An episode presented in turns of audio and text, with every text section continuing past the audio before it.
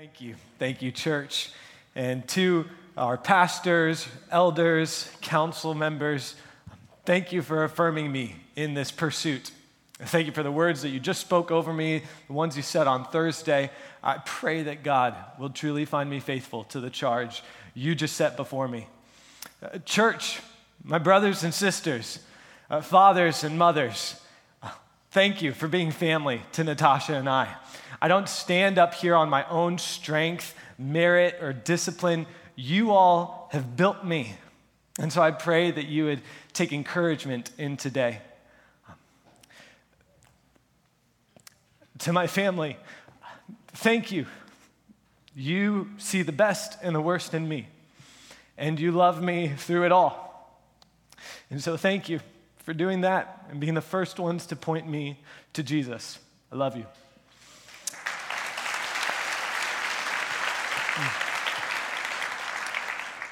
More than all of this, though, I want to thank our God because He's the one who makes this possible.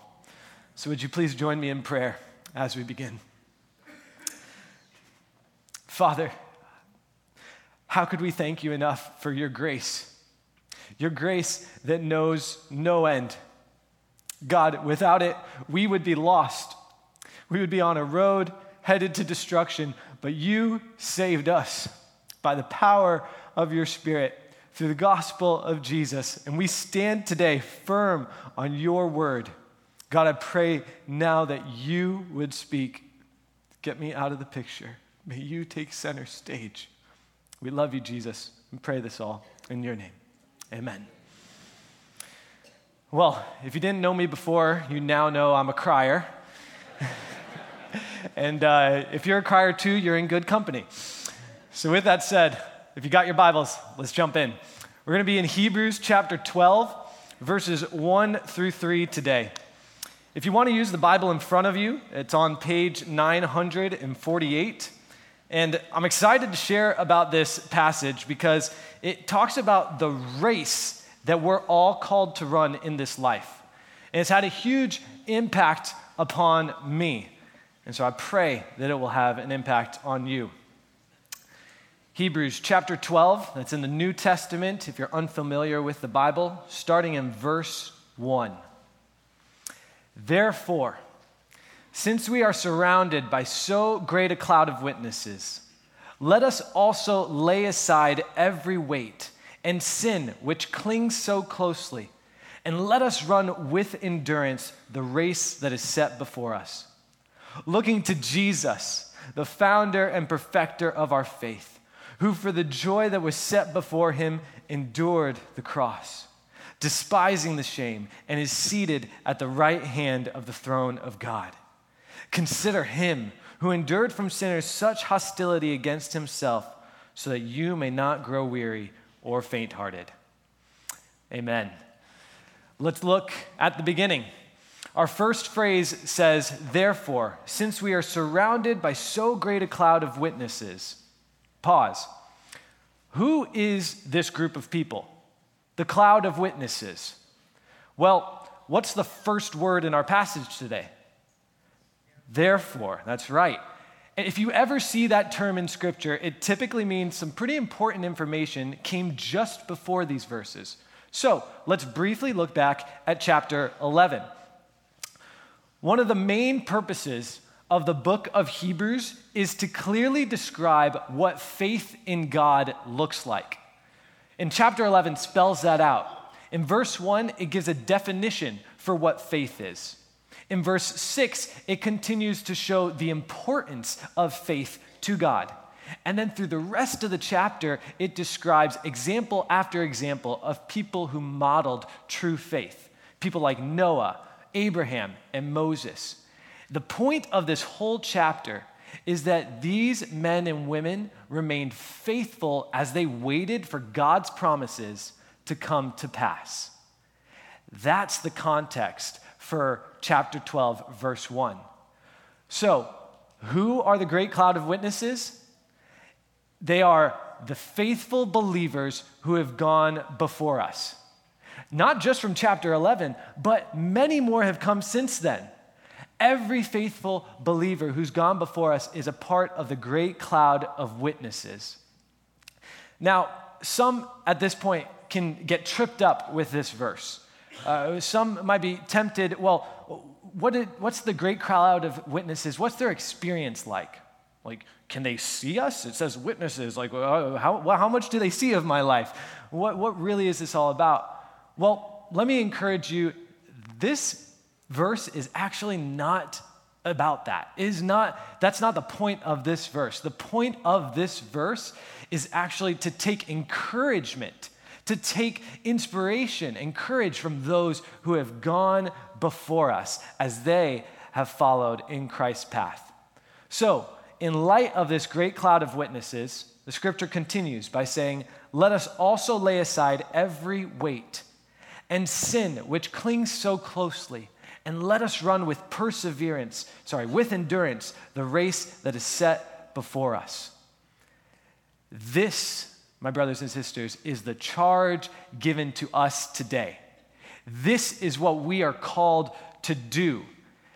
And so let's evaluate it. What does it mean to lay aside every weight? Well, it's not referring to the weight we've been trying to lose since January, although that's a good endeavor for those of you who are trying. Keep going. This is referring to non sinful but unhelpful priorities.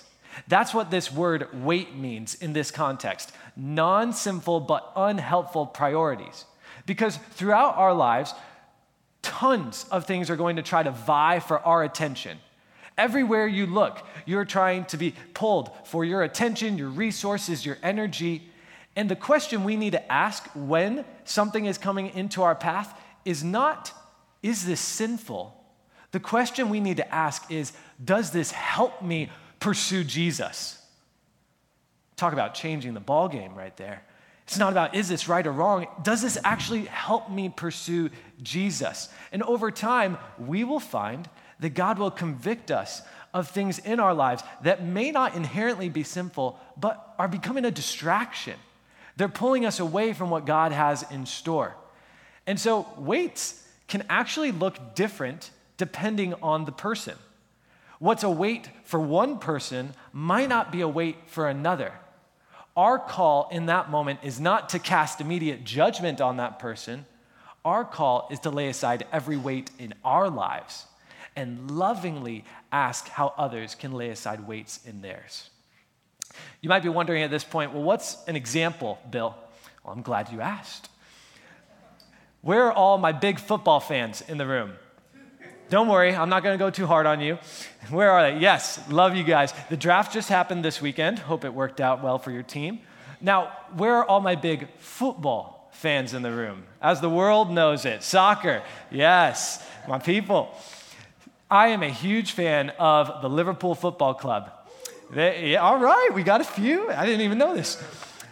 They are a soccer team out in England, and I could watch them all day. They're incredible. We're not having the best season this year, but don't worry, we'll get back. It's amazing, though, what they can pull off the precision, the execution, and I love watching their games. But if I'm not careful, I'll start to watch the post game interviews. I'll want to watch the pre-game leading up to it. I want to see the highlights, even practices, who's going to be joining our squad soon, who's injured. And it's really fun.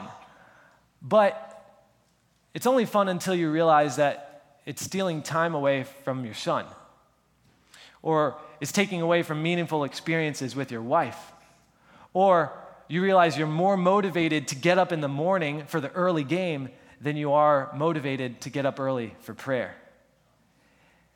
That's what weights do.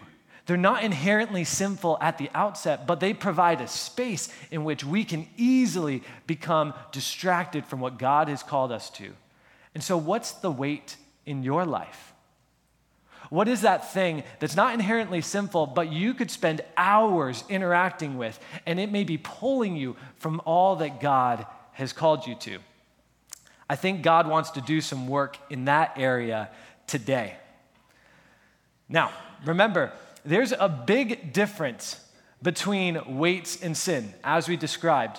A weight can differ depending on the person. What's an issue in one person's life might not be an issue in another's.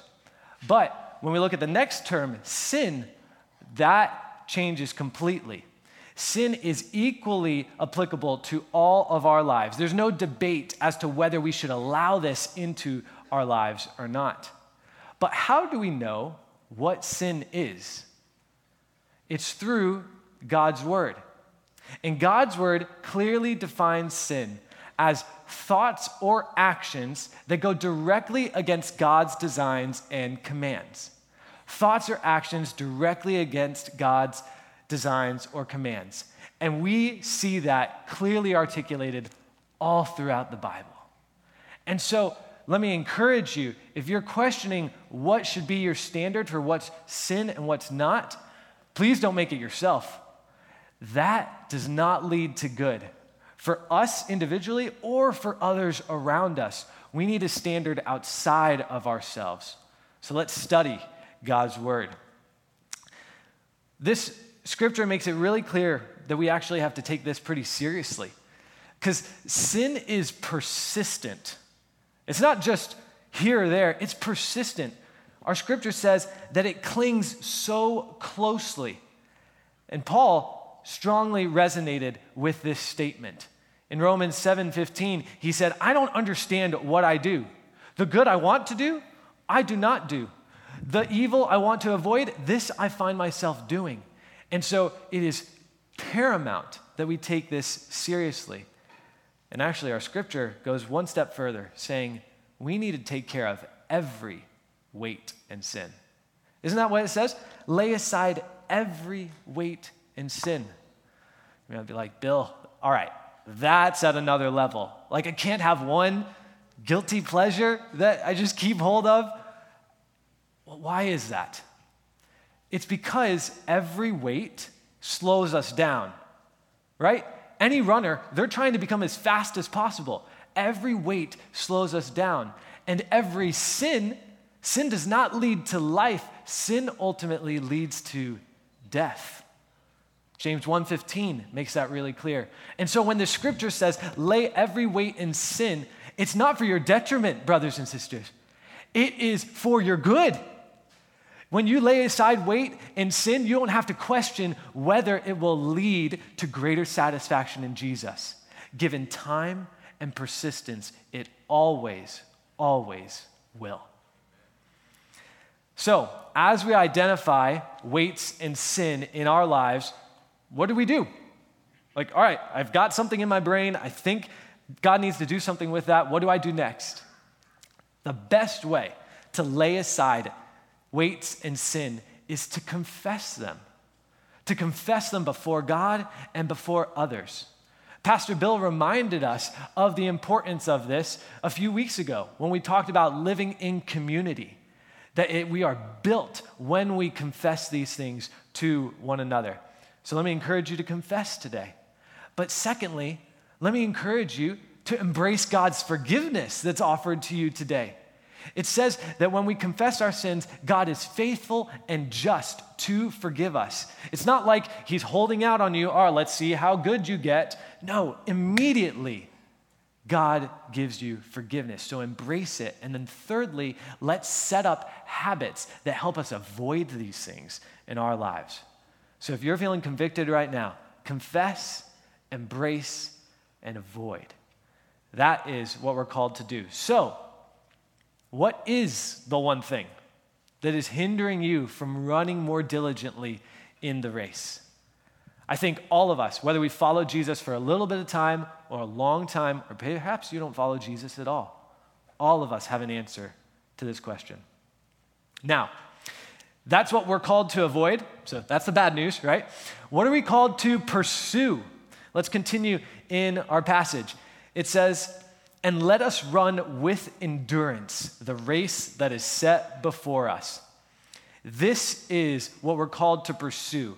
But what's the race? What's the race that we're called to run? We need to be really clear on this because if we don't have clarity on the race, we could have the right motive and desire but we could be pursuing the very wrong thing. So, what's the race? Well, we see in another passage of Scripture, Jesus makes this really clear. It's in Matthew 28 18 through 20. You don't have to turn there. But Jesus says to his disciples, these are the last words that he gives them before ascending to the Father in heaven. And he says, All authority in heaven and on earth has been given to me.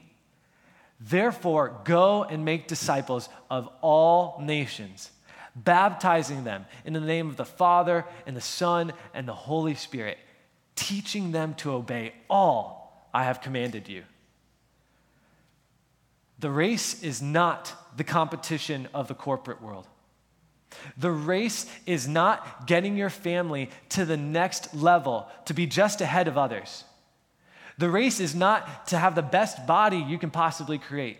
The race is not to retire with a boatload of money and live out the American dream. The race, my brothers and sisters, is to make disciples of all nations, for that is the thing that will last for eternity. So, are you running the race? Am I running the race? Perhaps there's some of you who would say, You're not. You're, you're running your own race, pursuing the world's desires or your desires rather than God's. Could I encourage you to switch races today? You will never make a better decision in your life. The race you're currently running, it's a dead end. It doesn't lead to life, it doesn't lead to satisfaction. Jesus is worth surrendering to and He will give you a life unlike you've ever known. Now, we're not just called to run the race, we're called to run it in a specific way. What does it say in our passage? It says, Let us run with endurance.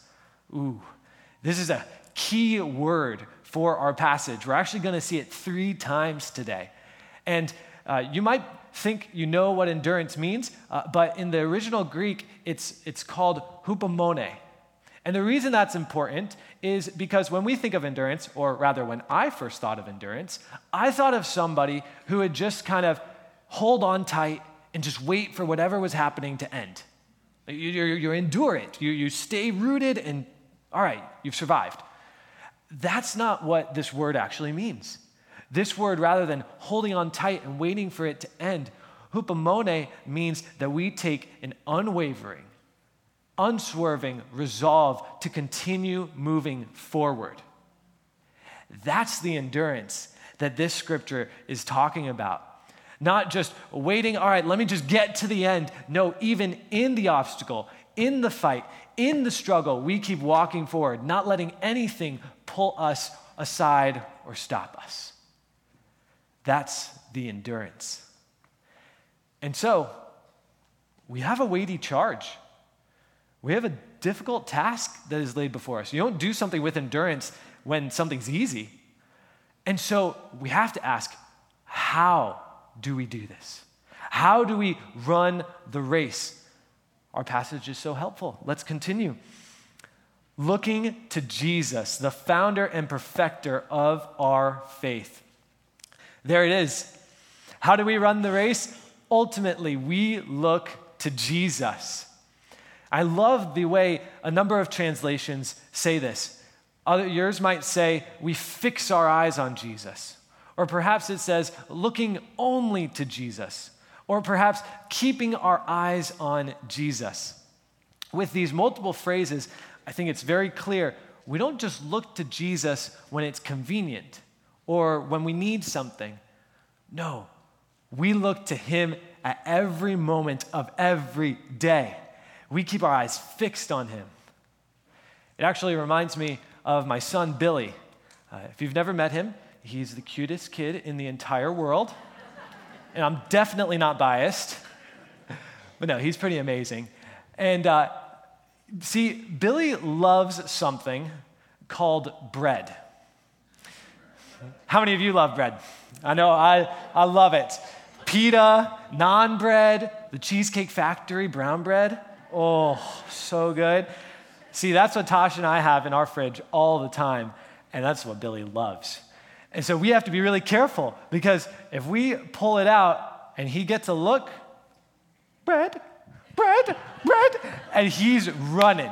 I mean, it doesn't matter what he was playing with, it doesn't matter what kind of food we try to dangle in front of him, it doesn't matter even if we're in the way. He's going to push, uh, push, push until he gets, boom, that bread. It's see, the bread is all that Billy wants. And so it doesn't matter what's put in his path, he's going to keep going after that. Is Jesus all that we want? Is he the one that we won't, where we'll only be satisfied by him? Where nothing else that's put in our path, trying to distract us, trying to satisfy us, where it won't work. Jesus is the one that we want. Oh, I pray that for myself and for us, right? So that's what it means to look to Jesus. He's the only one we want. But why? Why would we look to Jesus? It's because he's better right? He's better than the weight and sins that could possibly come into our lives because he's the founder and perfecter of our faith. That's what the passage says. He's the founder and perfecter. Jesus is the founder because he made the way. He did the thing that nobody else could do, lived the perfect life that we were called to but can't, died the death that we deserve, and rose from the grave victorious saying that we too shall live if we place our faith and trust in him. And so he is our founder, and not just our founder, but the giver. Ephesians 2 8 makes that clear. He gives us faith. And then it says that he's the perfecter, the perfecter of our faith. 1 Thessalonians 5 makes it really clear. It says, Now may the God of peace himself sanctify you completely. And then to verse 24 He who calls you is faithful, he will surely do it. So, are we looking to him to do it? Are we looking to our God to be the founder and perfecter of our faith? Or are we just trying to do it in our own strength? Our strength, it is finite. Christ's, it knows no end. And so, what do we do? in order to run the race with endurance, we look to Jesus. Because by looking to Jesus, we are more able to lay aside weight and sin. And get this by laying aside weight and sin, we are more able to consistently look to Jesus. They're like two pedals to the same bike. You can't expect to fix your eyes on Jesus without laying aside weight and sin. You'll be caught up with distractions. But we also can't expect to lay aside weight and sin without focusing upon Jesus. Just imagine if you tried one without the other. It'd be like pedaling with one pedal. We look into Jesus, you know, he's good for a time, but what happens when you pedal with one pedal? you begin to steer off course pretty fast.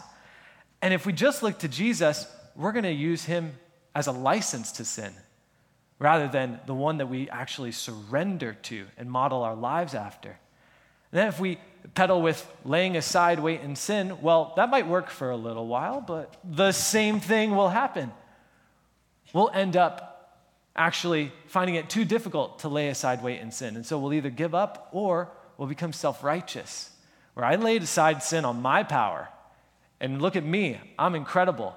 No, it is with both that we can truly follow after Jesus. We look to Jesus because he is worthy. And so, because he's worthy, we see, man, laying aside weight and sin, it's worth it. But even when we fail, we see that Jesus' grace is enough. And so that it makes us even more desirous to follow after him. And we find that in any circumstance, when we're looking to Jesus and laying aside weight and sin, it is worth it. So, will you do it? Will you do both? Our verse continues on by describing what Jesus did to become the founder and perfecter of our faith. Let's continue. It says, Who for the joy that was set before him endured the cross despising the shame, and is seated at the right hand of the throne of God. Jesus overcame two things in this passage. It says that he endured the cross and he despised the shame. There's our word again, right? Hupomone. Jesus consistently, unswervingly fixed his eyes on pursuing what God had planned for him the cross. He endured the cross. He could have avoided Jerusalem. He could have put up resistance when he was arrested. He says that he could even have taken 12 legions of angels and had them take him off the cross. But he didn't. He endured the cross. And it says he despised the shame. What does this mean? It means that Jesus saw the shame for what it was, that it was nothing compared to the reward that would come through going through the shame on the other side. And so, why could Jesus endure the cross and despise the shame? It's because he had his eyes set on something better than both of those. He had his eyes set on the joy that was set before him. See, the cross and the shame, that was not the joy for Jesus. The joy was after them, it was post cross, post grave. The joy was the future glory that the Father would bestow upon him. Because Jesus knew if I endure the cross and I'm risen from the grave, at that point, the Father, Matthew said it well last week, will give him the name that is above every other name. That the name of Jesus, every knee shall bow. That was the joy that Jesus was looking to. But that wasn't the full joy. He was also looking to the reconciliation of God and humanity. Jesus had you in mind and me in mind when he was on the cross. He was going to pay for the sin that caused this conflict, this divide. He was going to bring reconciliation between God and humanity. And so, if he did that, is he not worth following? Is he not worth surrendering to? Jesus showed us a very important principle. He was focused on the goal, not on the obstacles. And so, what's the goal that you are focused on today? Is it a goal that is of God, or is it my own goal? Because Jesus overcame these, our passage says he's seated at the right hand of the throne of God. This means that he's victorious and he's in control. He has overcome. He's not pacing back and forth, wondering, oh no, how's this going to work out? Will they be able to overcome? Will my people be able to endure? No. He's seated. He's in control. He's not concerned because he knows that his plans cannot be thwarted. And so, whatever it is you're going through, it does not have the final word. Christ does. And praise God for that. This is the image that we're given of our God in this verse that he endured, that he rose, that he's seated at the right hand. And so, scripture is right to say at the beginning of verse 3 consider him. Consider him, not the witnesses, not our own experiences, not our own feelings when we feel like life's falling apart. We're called to consider Christ, who endured from sinners such hostility against himself, so that you may not grow weary or faint hearted. We're called to consider Christ because persecution is guaranteed for followers of Jesus. We saw it in our Master. Jesus was murdered for the things that he was declaring. And Jesus promises for his followers that persecution will be experienced by them as well. In John 15, he says it, specifically verse 20 Remember the word that I said to you a servant is not greater than his master. If they persecuted me, they will also persecute you. But Jesus endured, right? And there's our final word hupomone. He endured.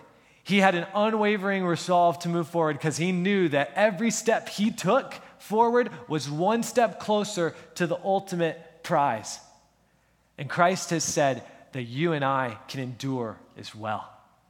John 16, verse 33. Just listen to these words.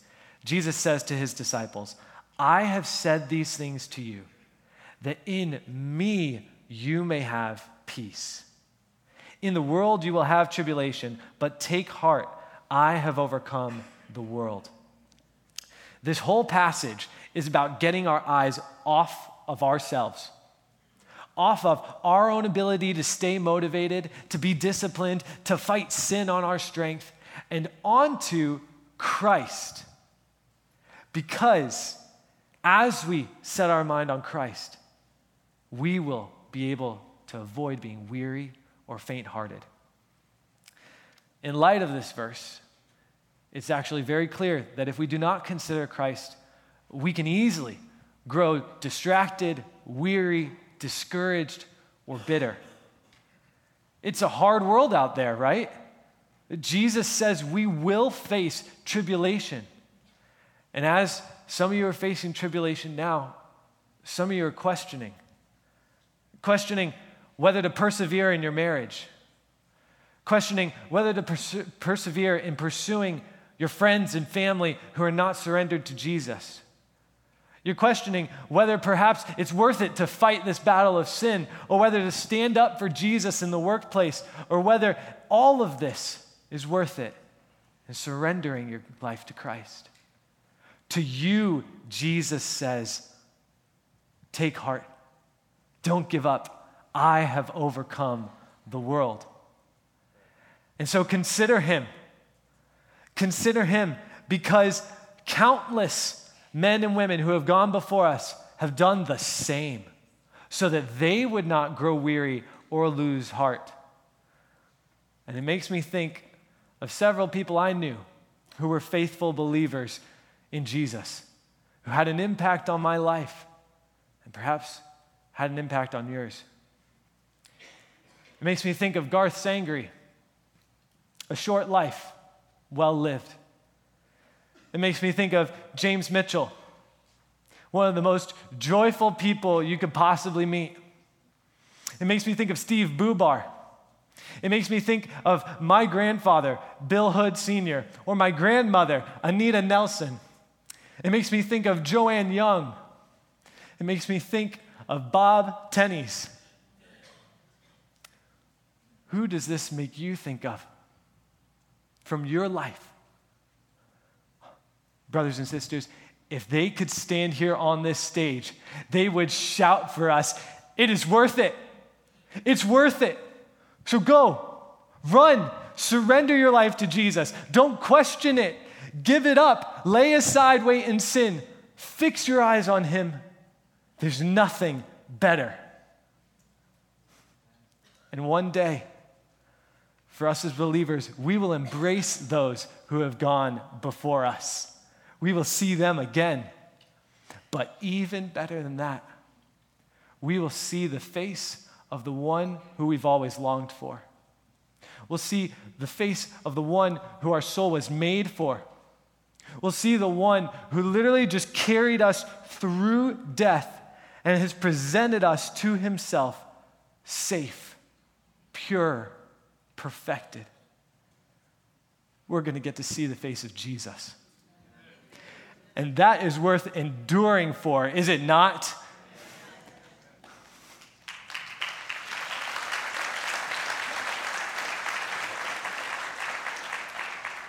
So consider today what is God calling you to? Is there a weight or sin that you need to lay aside as you seek to run the race?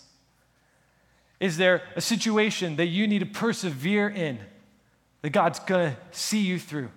Or perhaps you are called to surrender your life to Jesus today. Don't neglect what God is doing in your life right now. Don't neglect what He's doing in your heart. This is the day to put a stake in the ground and say, No more. I'm moving forward. And you can do that with the person next to you.